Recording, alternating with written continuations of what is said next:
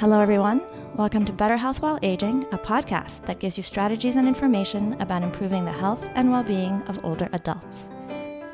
We discuss common health problems that affect people over age 60, the best ways to prevent and manage those problems, and we also often address common concerns and dilemmas that come up with aging parents and other older loved ones, like what to do if you're worried about falls or safety or memory, or even the quality of a senior's health care.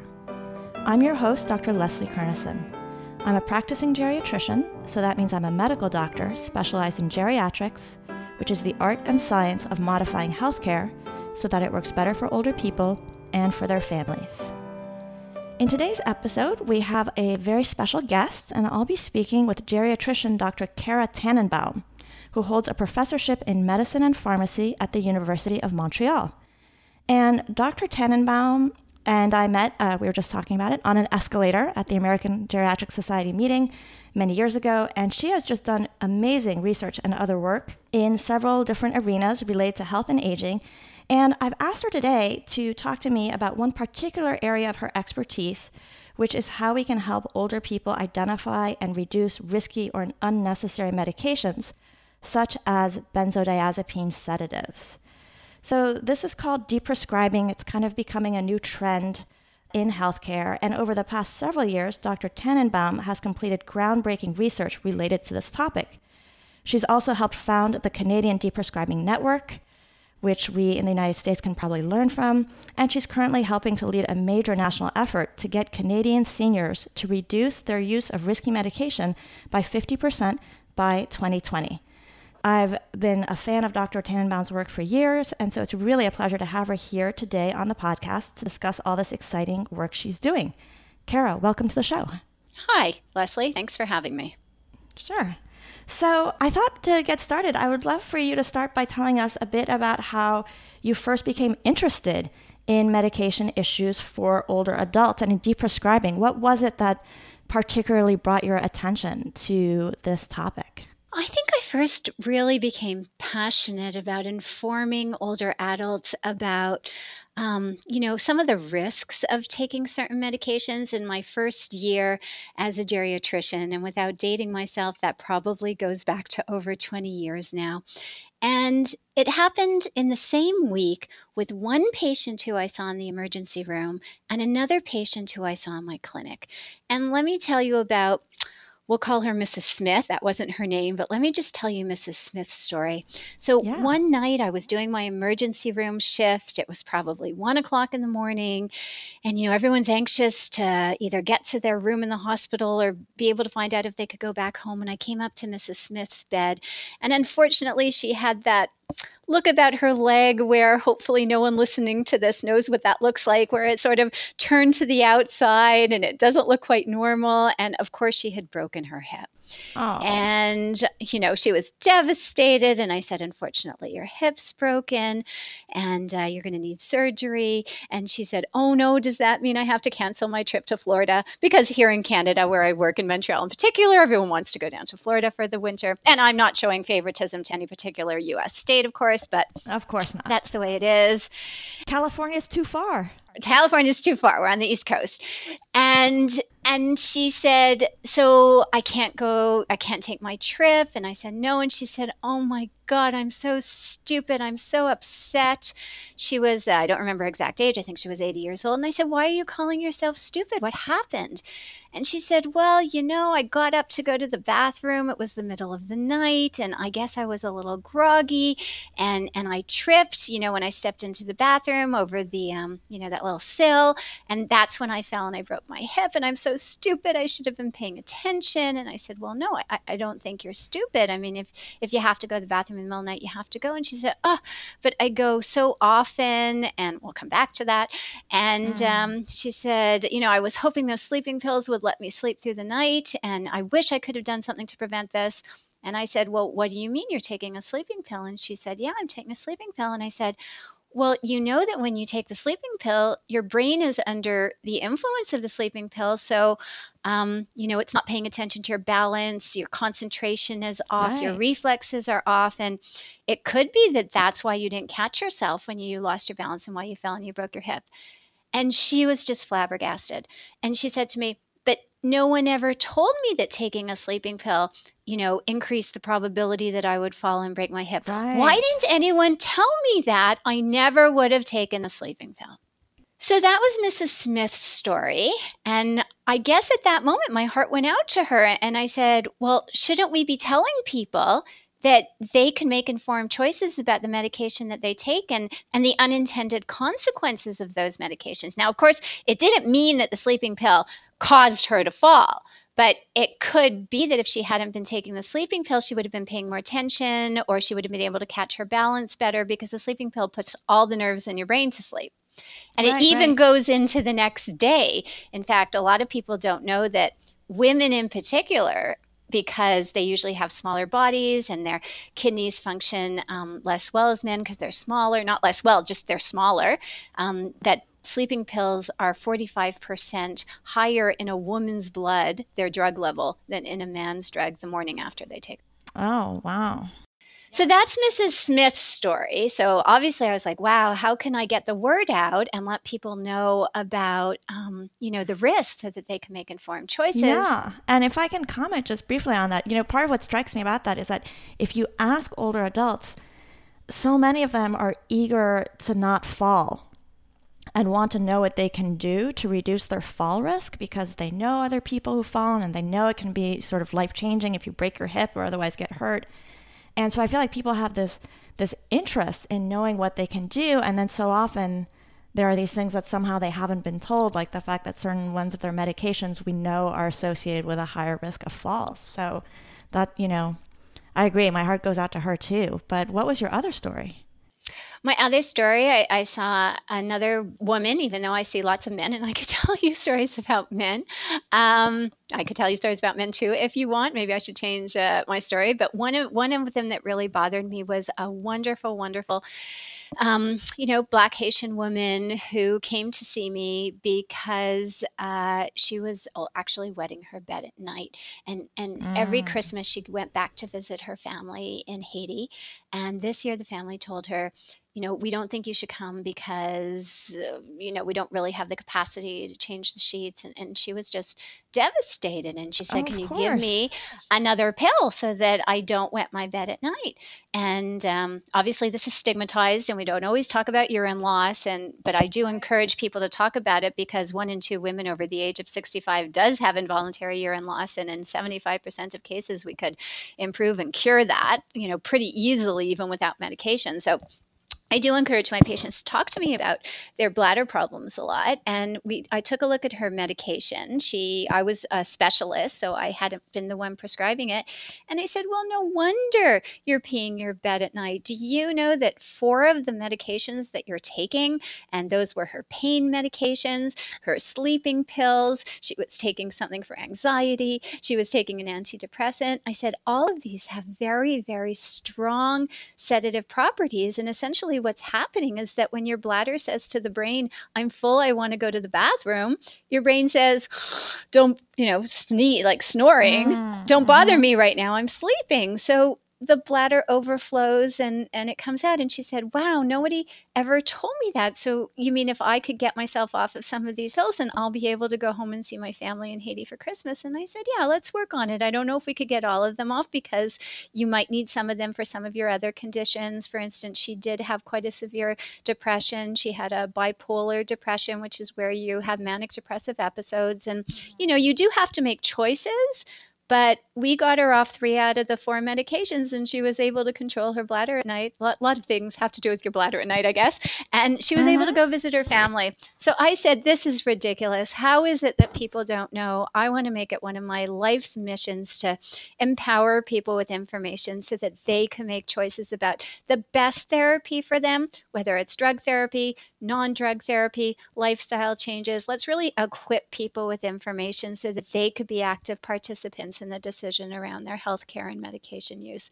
So to prescribe or deprescribe, I actually lean more towards the deprescribing these days. Shakespeare would be happy with me. Right, right. That is the question. Since we're surrounded by all these other doctors who are prescribing, I feel like it, you know, turns into our role in geriatrics.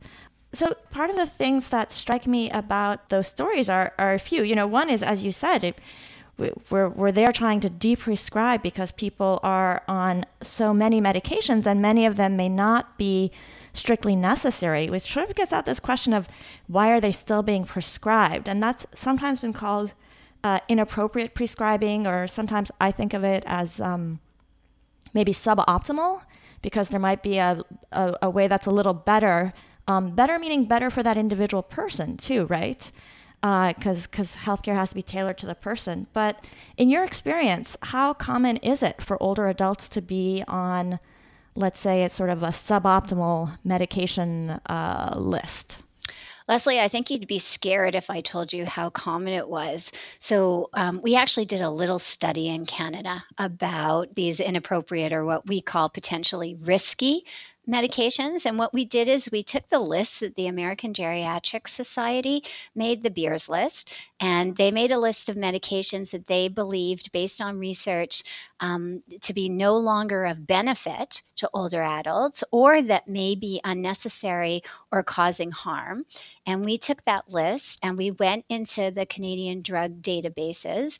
And basically what we found is that a third of men over the age of 65 years old was taking at least one risky prescription, and 42% of women over the age of 65 years old in Canada was taking at least one of these risky prescriptions. What was scarier, and we didn't realize this, is that over age 85, those figures are even higher. And I imagine that's because as you get older, you accumulate more conditions, and so you take medications. And if I told you that 47%, or almost 1 in 2 women over the age of 85 in Canada, was taking one medication that was on the list of drugs to avoid in older people, I think I'd be embarrassed about Canada, and I'd say, wow, you guys must be doing better in the United States. But unfortunately, you're not doing that much better. In a U.S. study, we also found that about a third of people over the age of 65 were taking risky prescriptions. So I'd say that if someone listening to this went to their doctor or pharmacist or nurse tomorrow and said, hey, is it possible for me to get off one of my medications? There'd be a 1 in 3 chance that the doctor or pharmacist or nurse would just go, hey, yeah, let's get you off of this one. So I mean, that's good news and bad news, right? Yeah. I think you're right. And I'm glad you mentioned the Beers list, because that's such a wonderful resource. And people sometimes don't realize that there's actually quite a lot of information online in the public domain about it. The American Geriatric Society website for consumers, healthandaging.org, has a section with information on the Beers list. So people can actually go and, learn which of these medications are there. And I'll be sure to share a link to that in the show notes. And another thing I also emphasize to people is that just because you're on a medication on the Beers list, that's not necessarily a bad thing, or it's not necessarily wrong, but ideally you would realize that there were some risks to it, and that you and your doctor would have talked about it and considered the risks and considered whether they were alternatives. Because often after that conversation, we still decide that despite the risks, it makes sense for a person to continue that medication. But just coming back to the stories you were saying, so often people have not even been told of the risks, right? When they find out, they just say, well, I didn't know, nobody ever told me, one, that medication came with those risks, or two, that there might be alternatives, just the way that you found alternative ways to help your Haitian patient with her incontinence. So I agree with you completely, Leslie. I would add one more thing, is that people's situations change. I mean, we get older every year, so our body changes. And what was good for us once may not be the best thing for us now. So something that was prescribed, I guess we're talking a lot about sleeping pills today. If you had a spouse, and I hope this never happened to, to the people who are listening, but who died suddenly in a car accident or because of cancer, and it was a shock, and you had a grief reaction, and for some reason you were given a sleeping pill so that you could sleep the night before the funeral. I mean, I know this is a really tough thing to talk about, but this happens, and people do get stressed. And if you got 1 or 2 pills that may or may not have been appropriate, let's say in some cases it's what was needed, but you should not be continuing on those pills 3 months, 6 months, a year later anymore. And that's what I mean about things changing. And that's why I believe that every time you go see your doctor, pharmacist, or nurse, you should be asking, do I still need this medication? You were talking about websites, and obviously in Canada, we're very respectful and we use a lot of the resources in the US, but what we've done is we've developed a website called www.deprescribingnetwork.ca, where the first thing you see when you go to www.deprescribingnetwork.ca is, do I still need this medicine? And, we give a list of medications, and we have a lot of user-friendly materials, and I think people should be asking these questions. Yeah, well, that sounds like a great resource. I'm definitely going to post a link in the show notes. I actually already took a look at it, and especially based on your track record of, and we're going to talk about some of the other research that you've done on developing materials specifically for older adults. And that's one of the things that I've always especially admired about your work, is that so often when in medicine, we identify a kind of problem with the quality of healthcare, because that's part of what this inappropriate prescribing is that the healthcare is not as good as maybe it could be for these older adults, because they're being prescribed medications that maybe they don't need. And so often I feel like the response is to focus on the doctors or prescribers, right? We're gonna tell the doctors to do something differently, or we're gonna try to give them reminders. And I love how you consider this other angle, which is, well, we could also inform patients directly and see if that could help. So speaking of that, I would love for you to tell us about this particular research study you published a few years ago, which is the EMPOWER trial. And I've actually written about this study on Better Health While Aging in the past in an article called How to Stop Ativan, because that's part of what your study did. You found a way to help older adults discontinue benzodiazepine drugs such as Ativan. And a key part of how you did this was to create an information guide for consumers or patients, depending on how we want to call them. So tell us a little bit about that. Like, what gave you the idea of trying that, and why did you choose benzodiazepine drugs in particular? So I think I was really inspired by Mrs. Smith's and my patient stories. And I felt that they should be empowered, literally empowered, to be making decisions about their health. And as I then went on to see other patients, I remember one man in particular, he was 78 years old. He was a little depressed. He had been admitted for heart failure, and he was coming in because he felt that he didn't have the energy that he had before, and he felt fatigued, and he felt that he was getting old, and he just wasn't performing. And I said, you're taking a lot of pills, and you must not be a good sleeper. I see you're taking a sleeping pill. And he said, am I? I said, yeah. And he said, which one is that? They changed all my medications when I was in hospital, and they told me if I wanted to survive from my heart, I had to take them all exactly as they were prescribed. But I guess he was a little depressed. He didn't even check. And he said, well, I don't think I need a sleeping pill, but he had been having trouble sleeping in hospital because it was so noisy. So it got prescribed. And so empowering people with the information, I do it one-on-one in clinic, but I felt that there were so many other people who could benefit. So our vision was to create really a brochure that you could send people in the mail that I guess simulated the conversations that I was having in clinic with my patients. And in fact, if you go to the Empower brochures, and quite frankly, if you just type in Empower brochure in Google, you'll probably find one of them, because they've become so popular. They've been translated into 10 different languages. They're used in Europe. They're used around the world right now. The Empower brochure basically starts off with a series of questions. It says, true or false? Do you think that sleeping pills are the best way to manage your sleep? And a lot of people say true. And then we show them the answer, and we say, actually, it's false. There's risks associated with it. And research has shown that the quality of your sleep isn't as good on sleeping pills because it's artificial, and it kind of messes up the natural sleep architecture of your brain. And there are risks involved. And, do you think that sleeping pills are safe for you if you take them for a long period of time?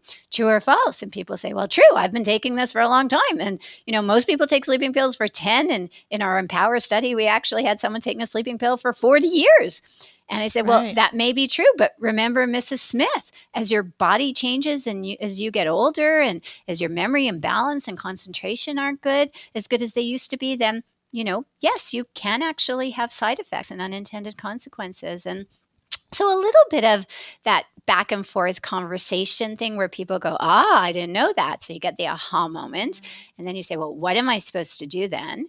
And, we have links to, there is cognitive behavioral therapy, which is a long word to just say that you need to get your sleep habits in order.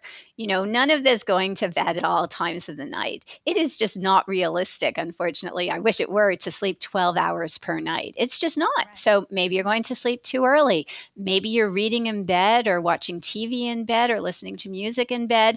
That's not good, because then your body doesn't associate the bed with sleeping. It associates it with its own activity. Maybe you use your bed to, go through your to-do list, and you stress and you think about everything. You shouldn't be doing that in bed. You should be writing that before you go into bed. So there's so many other things that you could do. Are you getting enough sunlight during your day? Is your circadian rhythm, that part of the brain that knows day from night, is that really on track? Or have you been chemically coping and artificially, through different chemicals in the sleeping pills, kind of conditioning your body to sleep? Let me tell you about some natural ways to, have a natural sleep. And we tell patients stories about how they did it, and we show how to taper off, because you cannot just stop a sleeping pill like this. You won't sleep. Your body's become addicted. Yeah. So you have to taper it over a few weeks. And to make a long story short, we put together this brochure. We tested it out by asking people's opinions about it. And then we had pharmacists in the Montreal area send it in the mail to their patients. And lo and behold, after 6 months, 1 in 4 people who had received the brochure, even if they'd been on a sleeping pill for 40 years, weaned themselves off the sleeping pill. And we said, wow, that is so fabulous.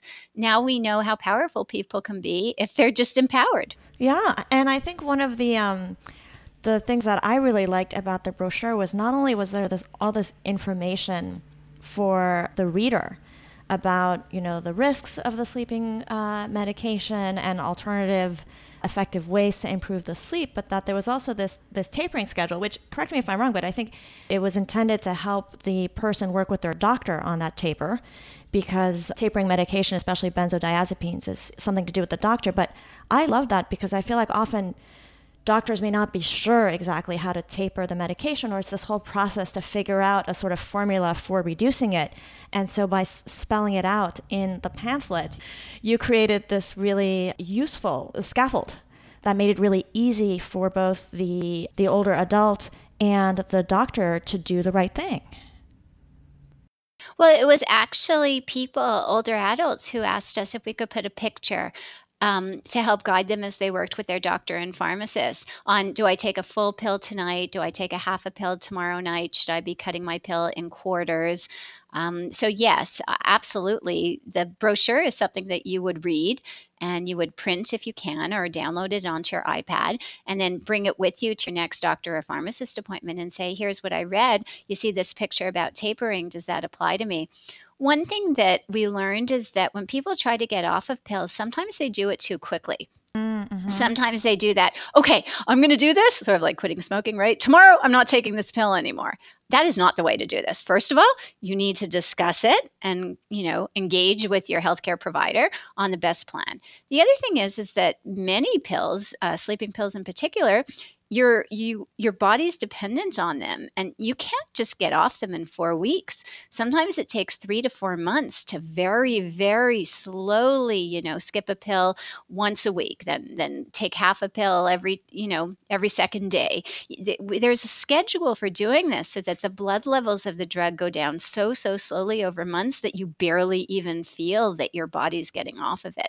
And that's what we recommended, and that's what worked in the EMPOWER study. Mm-hmm. And I think, I don't know that the doctors necessarily would have thought of that otherwise, because, now it's been, it's been 14 years since I graduated from medical school, but I don't remember them really teaching us very much about deprescribing in medical school or in residency. There was so much emphasis on here's what you prescribe and when, or what you can prescribe, and much less on how to help people stop. So I think, in a roundabout way, you're also sort of providing education and information to their doctors, because otherwise you're there in clinic and you may think, oh, maybe they can taper off it in a month. And it's probably really helpful to have something show you and recommend that, try it over 4 months. Absolutely. The world's changed, right? Right. We're no longer in the 20th century. We're in the 21st century. The 20th century was a time where the miracle of science almost doubled people's life expectancy. You know, people aren't dying of cancer as quickly as they used to. We have screening. If you have one heart attack, it's not the end. So it really is the miracle of science that we have so many pills. But the problem with that is that the pendulum has swung too far. And everyone thinks that there's got to be a pill to fix this in me. And I think many of the doctors that were trained during the 20th century, and I was too, and like you, Leslie, I believe, we were taught you want to help your patients, here's a good pill for them. But now we're in the 21st century, and there may be too many pills out there, and they may be interacting with each other, and they may not have been tested when they were put on the market in somebody who's 60, 75, or 80 years old. Right. So I would say that the 21st century, or at least the beginning, is a time to be focusing on deprescribing. And I think that everyone who takes a medication has a part to play in the deprescribing movement. I'm so thrilled to see physicians getting on board. Pharmacists are really jumping on board because they truly understand, and nurse practitioners, people whose parents are on medication. I mean, I think deprescribing is fun. Deprescribing is like sexy. It's very hot right now. It's, you know, but I think it's just a change with the times, right? Right. Well, I feel like ever since I've been in geriatrics, especially since, you know, in geriatrics, so many patients are taking a lot of pills. I feel like I've repeatedly heard from my patients, you know, I'm on so many pills. Do I have to be on so many pills? So even though on one hand, I do feel like often people have a problem and they'd like a pill to fix it because they're hoping for something quick. And in the past, they feel that pills have helped. I think also that for a long time, older adults have been interested in being on fewer pills. And I see that right now people are often interested in kind of more, you know, lifestyle approaches to managing their health problems and kind of more comprehensive things that don't bring as many extra things into your body. In part because I think everyone's realizing that there's a downside to putting chemicals in your body, especially when it's a lot of them, as you said, that can be interacting and can have more effects on people who are older because people's bodies become more vulnerable to side effects. So now that we're on a wave of deprescribing, or hopefully a new normal of deprescribing, which is going to last the rest of the century and then some, which medications do you think it's most important for older adults to address when it comes to deprescribing? What are you and the Deprescribing Network focused on? Or are you particularly focused on certain ones, or what's your thought on that? Well, I wouldn't want to be accused of showing favoritism towards deprescribing certain pills. I have 4 kids, and we stay away from favoritism in our family. Although they're grown up now and they don't say that anymore. I don't know. But, I have medications that I love to hate. So, but you sound more fair than I am. So which medications do I love to hate? Well, I love to hate the sleeping pills. Right. I really, really do. Just because I've seen so many people fall and break their hip. I've seen too many people come to me and say, my memory isn't what it used to be. I don't know if you know this, but in Europe, you know, there was one movement by a public health agency where they said that seniors weren't allowed to renew their driver's license if they're taking a sleeping pill. Oh, wow. Because there's evidence that if you take a sleeping pill, then you have a 50% higher risk of being or causing a car accident. So, you know, you have grandchildren in your backseat and you took a sleeping pill, then I'm not sure you should be driving. And that really scares me from a public health perspective. So sleeping pills are my favorite because people feel so alert and so much better and so much less fatigued, and their memory comes back and they're able to keep their balance better. Here in Montreal, we have very icy streets. So balance in the winter is a pretty big thing if you don't want to break your hip. Right.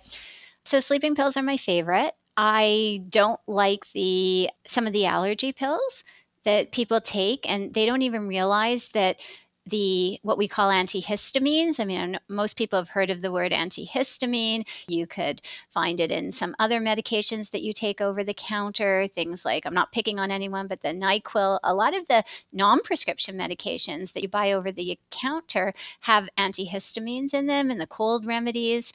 And these also are just as strong, and putting your brain to sleep is some of the sleeping pills. Yeah, they're actually often people often will use in the United States, it's Benadryl that's available in every drugstore. They will use it just as a sleeper. And I think I've talked about on the podcast, but I've certainly written about it on Better Health While Aging. You know, those are anticholinergic drugs these medicines that sort of make you a little bit drowsy and give you dry mouth. And what I often tell people is that they sort of act the opposite way of the medications that we give people who have Alzheimer's. And so do you want to be taking something that's making you drowsy and maybe diminishing your brain function? And also anticholinergics have been associated with developing dementia, right? There are a number of studies now that show that people who took medications that had what you call this anticholinergic property were more likely to later be diagnosed in life with dementia than people who were not taking them. So, you know, people are getting very worried about this. There are some studies showing that if you took a sleeping pill or if you took one of these anticholinergic medications that, you know, you had a 50% higher risk of being diagnosed later in life with dementia. So as I tell my patients, if you were my mom, I would not want you to be on this medication. Right. Yeah. So, and many of them are used as over-the-counter sleepers. Well, I have an article on Better Health While Aging, sort of 7 commonly used types of those medications, which I'll post a link to, because people often, coming back to Mrs. Smith, you know, what? I didn't know that that was associated with, you know, memory problems and falls and on the list of medications that geriatricians don't recommend. So any other types of medication that you think are especially important for older adults to identify and learn about and maybe try to deprescribe if possible? I guess there's really 4 more, and I'll say them quickly. Yeah. One is a shout out to people who have diabetes. We now know that certain medications that we take for diabetes, like here we call it gliburide, one of the medications, are more likely to cause you to have low blood sugar. Mm-hmm. And they just may be too potent for older people. And even if your whole life you've worried about high blood sugar, as we get older, we start worrying about low blood sugar. You know, your body mass has changed. You may not be as muscly as you used to. You may have lost weight. You may have more fat tissue. All this changes the way you process medications.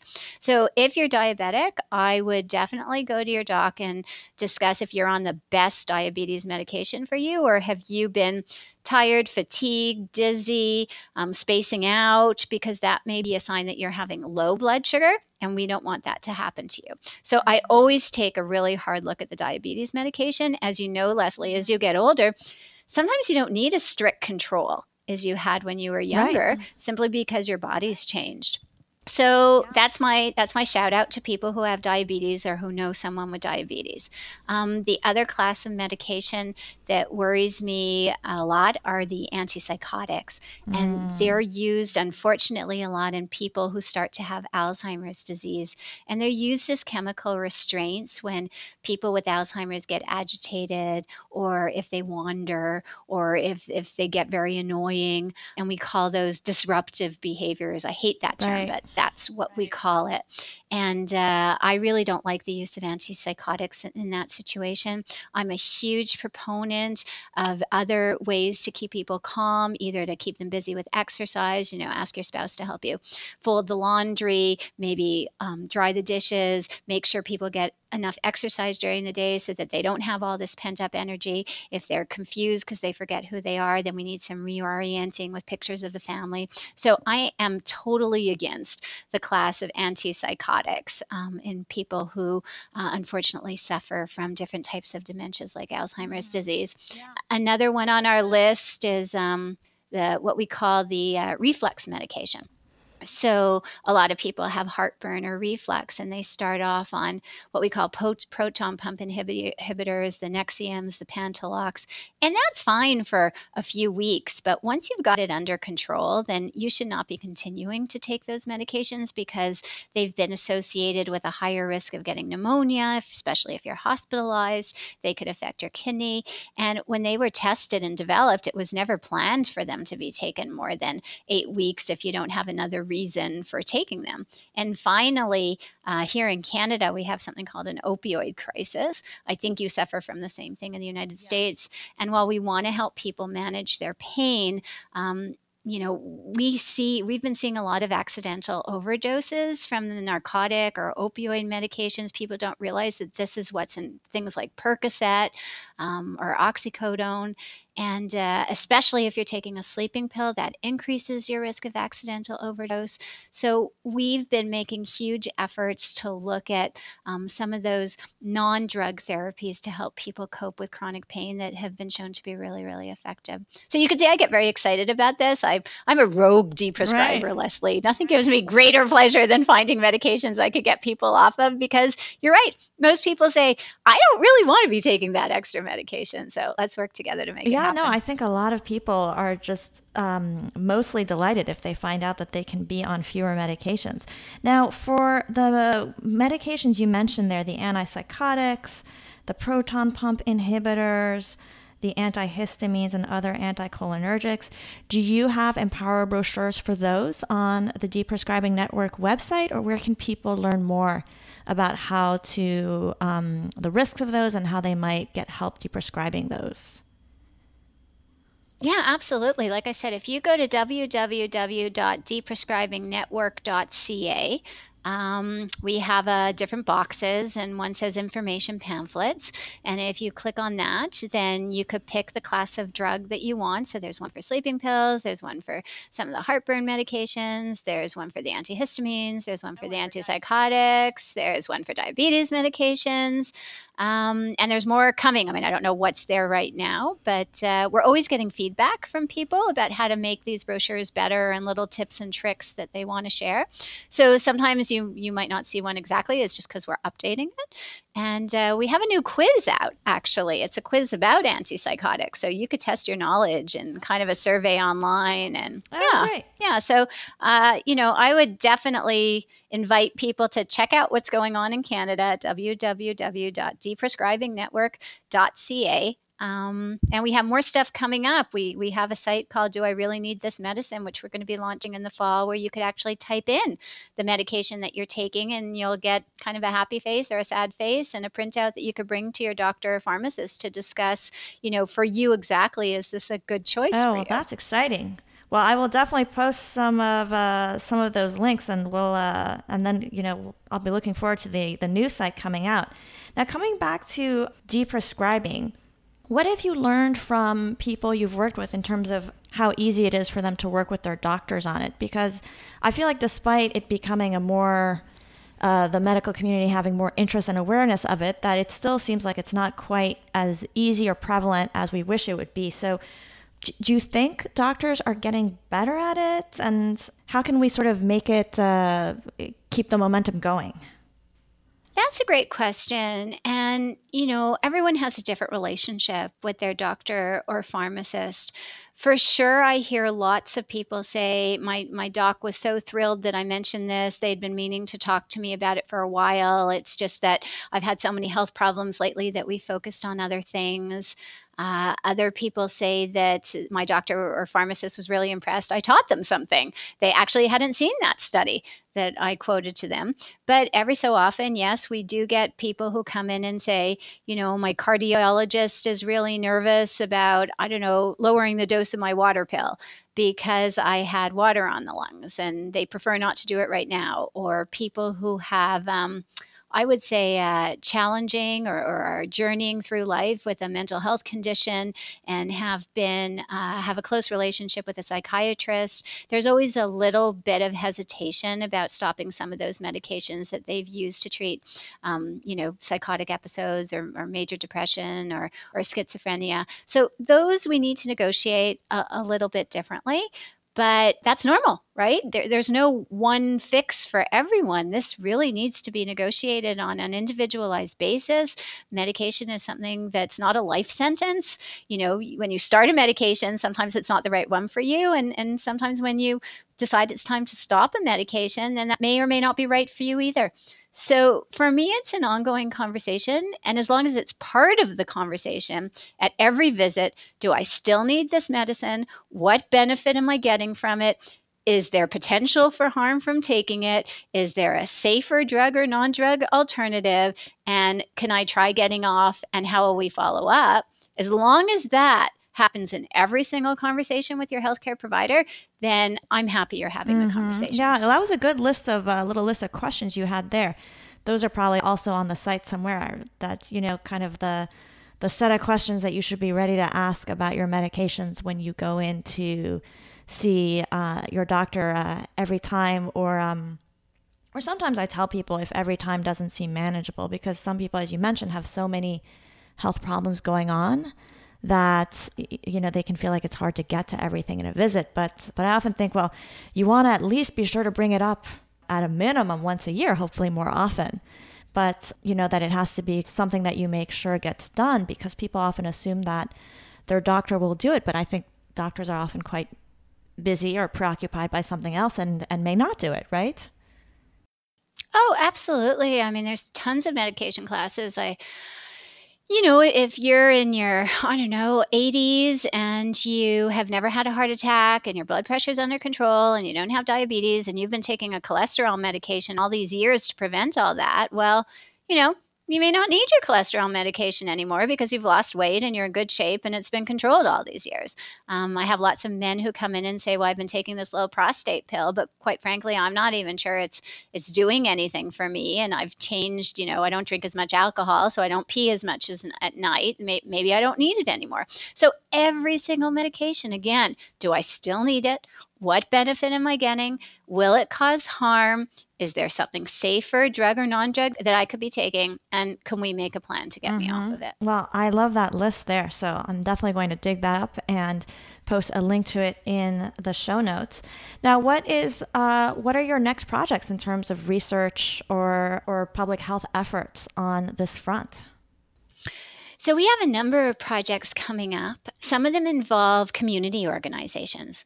So if anyone is listening to this and plays an active role in a community organization, we feel that there should be, conversations happening within these community organizations around medications. So is it a time where we could help put a series of news articles in your newsletter? So we have what we call medication capsules. These are testimonies from people who are taking certain medications and got off of them. We've recently in Canada been offering community organizations who publish online or send out newsletters to put a paragraph once a month, just raising awareness around the possibility of risky medication. So that's one big project that we're doing in Canada, where we're developing a list of community organizations and we're offering to contribute a paragraph to every newsletter. And believe it or not, we've also been working with governments, because, of course, the big question is, should we be funding medication that is that risky? Should it be covered? In Canada, don't forget, if you're over 65, all your medications are covered. Or should we be covering physiotherapy more, or, group therapy for anxiety, or other ways to manage your pain and pain discussion clinics, or support groups? So we're having conversations about what the best use of money is around the optimal use of medication or non-medication. We're doing this international scan. You know, do we have a public responsibility to not renew people's driver's license if they're taking medications that affect their brain and could increase the risk of car accidents? Is it really fair if you're a driver that other drivers on the road could be under the influence? If we have laws about drug levels of alcohol, and if a drug level of, let's say, a sleeping pill has the same effect as a certain threshold of alcohol level in your blood, then should it be legal for people to drive with levels of medication in their blood that can impair their driving and hurt and kill other people? So these are some of the discussions that we're having in Canada. Of course, we have projects with pharmacists. We have some projects ongoing with physicians, like you said, Leslie, what we call, the same way we talk about antibiotics, and we shouldn't be prescribing antibiotics for viral infections. So we're engaging in these conversations now with clinicians. Should we really be prescribing sleeping pills for longer than a certain time? Should we really be prescribing reflex medication for a certain time? And the opioid crisis is something that's generating a lot of interest here, and we've been developing some materials for that. We're busy. Sure. Well, that sounds great. Now, one thing that comes up that people often ask me here is they say, well, I'm worried about my medications or my mother's medications, and I mentioned it to my doctor, they weren't so interested. How can I get a geriatric medication review? Because people often want to see a geriatrician, but we don't have so many of them in the United States, or geriatric pharmacists. So Do you have something in Canada that is available to people that you're maybe working on developing, where people might have more places to go to have that conversation, more resources, or are you counting on your general primary care provider population? Well, in Canada, we definitely have a very strong referral system. I think there's two things that perhaps differentiate Canada from the United States, although it may there's be different in certain states. I'm not sure. No, but we have two things. Well, okay, there's more than two. So the first thing is that community pharmacists here welcome if patients make an appointment with them. So for instance, if you were to download and print some of the materials, either that you let people read, that you develop for people, Leslie, or if you were to download and print something from the Canadian Deprescribing Network website, and you brought that in, you could actually make an appointment with the pharmacist and have a consultation and go over that information with them. And the pharmacist could actually send that information to your family doctor, which would allow you to have the conversation with your family doctor. That's one thing. So we really make pharmacists the leaders in discussing medications in Canada, and every pharmacist working in every single pharmacy, if a patient asks, I want to sit down and discuss my medication list, they're under obligation to do so. The second thing in Canada is that geriatricians are not primary care providers here in Canada. We're consultants. So any family doctor that requests a consultation with a geriatrician for their patient to go over a medication list, that patient can see a geriatrician. They can't be followed by the geriatrician as the primary care provider, which is what leaves time for geriatricians to see many different patients, but then they'll write their recommendations to the family doctor and send them back to the family doctor. So that's what we have. Well, I think it's always so interesting to learn from what other countries and other people are doing, because the health challenges for older adults are similar in different places, especially in different developed countries. But the way that they're approached is and solved can be different. And so I feel like it's a really wonderful opportunity for us in the United States to be able to learn from what you and your colleagues are doing in terms of deprescribing and some of your other efforts on behalf of older adults. Well, Cara, this has been really wonderful to hear about this, and I'm thrilled to be able to share a lot of these links and resources with the audience. Do you have any last sort of tips or suggestions before we finish the episode? I think I would end the episode with, say the word deprescribing once a day. Whether you're talking to a friend, a family member, your physician, your pharmacist, your nurse, just start throwing around the word deprescribing, because if we want culture change, then it's got to be in our vocabulary, because what we say is what we end up doing. So ask if you still need that medication. Ask if anyone knows what the word deprescribing is. Put it in your Scrabble games. Do what you need to do, your crossword puzzle. Someone should get the New York Times to do a crossword puzzle on deprescribing. And then I think that we're going to be successful. Well said. Well, thank you once again. Thank you so much. Okay, thank you. And with that, I'm going to wrap up this episode of Better Health While Aging. If you have any questions about something you heard in this episode, you can post it on the show notes page for this episode. I'll also be posting some links to some of the resources that Dr. Tannenbaum mentioned in the episode. To find the show notes, visit betterhealthwhileaging.net and click podcast in the main menu at the top. Last but not least, if you've been enjoying the podcast, don't forget to support us by subscribing on iTunes, and if you've already done that, please leave a rating and review. This makes it easier for others to discover our show in iTunes, and I would love for the many people who are interested in health or aging or family caregivers to be able to find it and give it a chance. Thank you so much for listening. I'm Dr. Leslie Kernison, and I'm looking forward to you joining us for future episodes.